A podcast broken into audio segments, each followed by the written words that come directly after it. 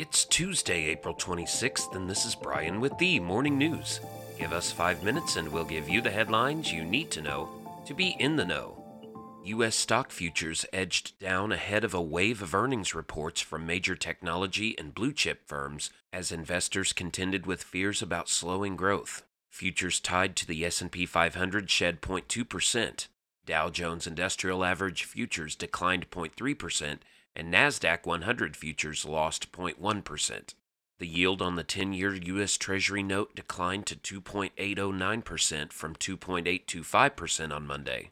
The yield on the benchmark note remains close to its highest level since 2018 as investors have sold bonds in anticipation of higher interest rates. Bond yields rise as prices fall. Brent crude futures edged up 0.2% to $102 a barrel. The international oil benchmark fell below the $100 a barrel level Monday before rebounding. Stocks on Wall Street closed higher on Monday, led by tech stocks, after Twitter agreed to be taken private by Elon Musk. The Nasdaq Composite Index rose 1.3%, while the S&P 500 added 0.6%. Around the world, Russia's top diplomat said the West was engaged in a proxy war with his country that could escalate into a world war with nuclear weapons, comments that Ukraine said indicated Moscow felt it was losing. The risk is serious, real. It should not be underestimated, Russian Foreign Minister Sergei Lavrov said in a Russian state television interview broadcast Monday night. He said NATO was effectively in a proxy war with Russia because of its weapons deliveries to Ukraine.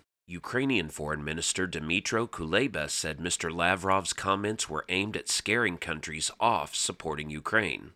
This only means Moscow senses defeat in Ukraine, he wrote on Twitter, Therefore, he said, the world must double down on supporting Ukraine so that we prevail and safeguard European and global security. Russia's attempt to oust Ukraine's elected government through a rapid military invasion at the end of February failed, and Moscow is now focusing on trying to seize territory in Ukraine's east with the help of mass artillery and aerial bombardments.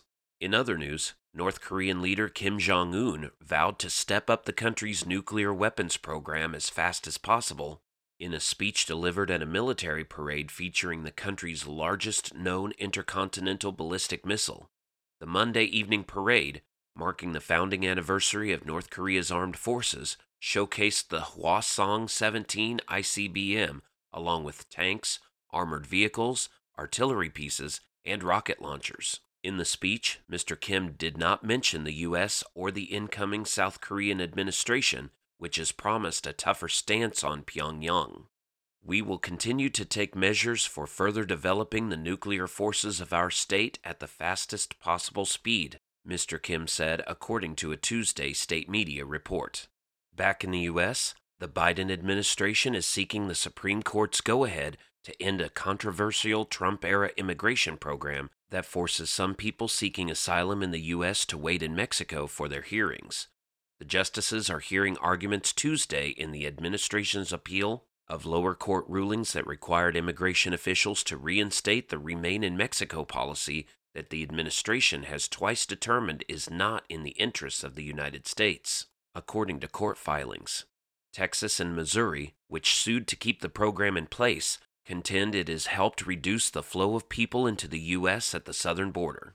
And a New York judge on Monday held Donald Trump in contempt of court and fined him $10,000 a day for what he said was the former president's failure to comply with a subpoena issued by State Attorney General Letitia James for her civil fraud investigation.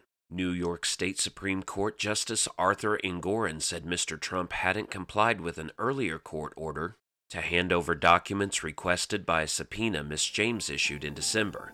Mr. Trump's lawyers had argued that certain materials requested by Ms. James didn't exist, but Justice Engoron said they hadn't provided any admissible evidence that showed they adequately searched for documents sought by the subpoena. Now you know, and you're ready to go with the morning news. These headlines were brought to you today by Podmeo. Start your podcast easily at podmeo.com the world's number one podcast hosting. Subscribe to this daily morning brief on Spotify, Apple Podcast, and themorningnews.com. Thank you for listening.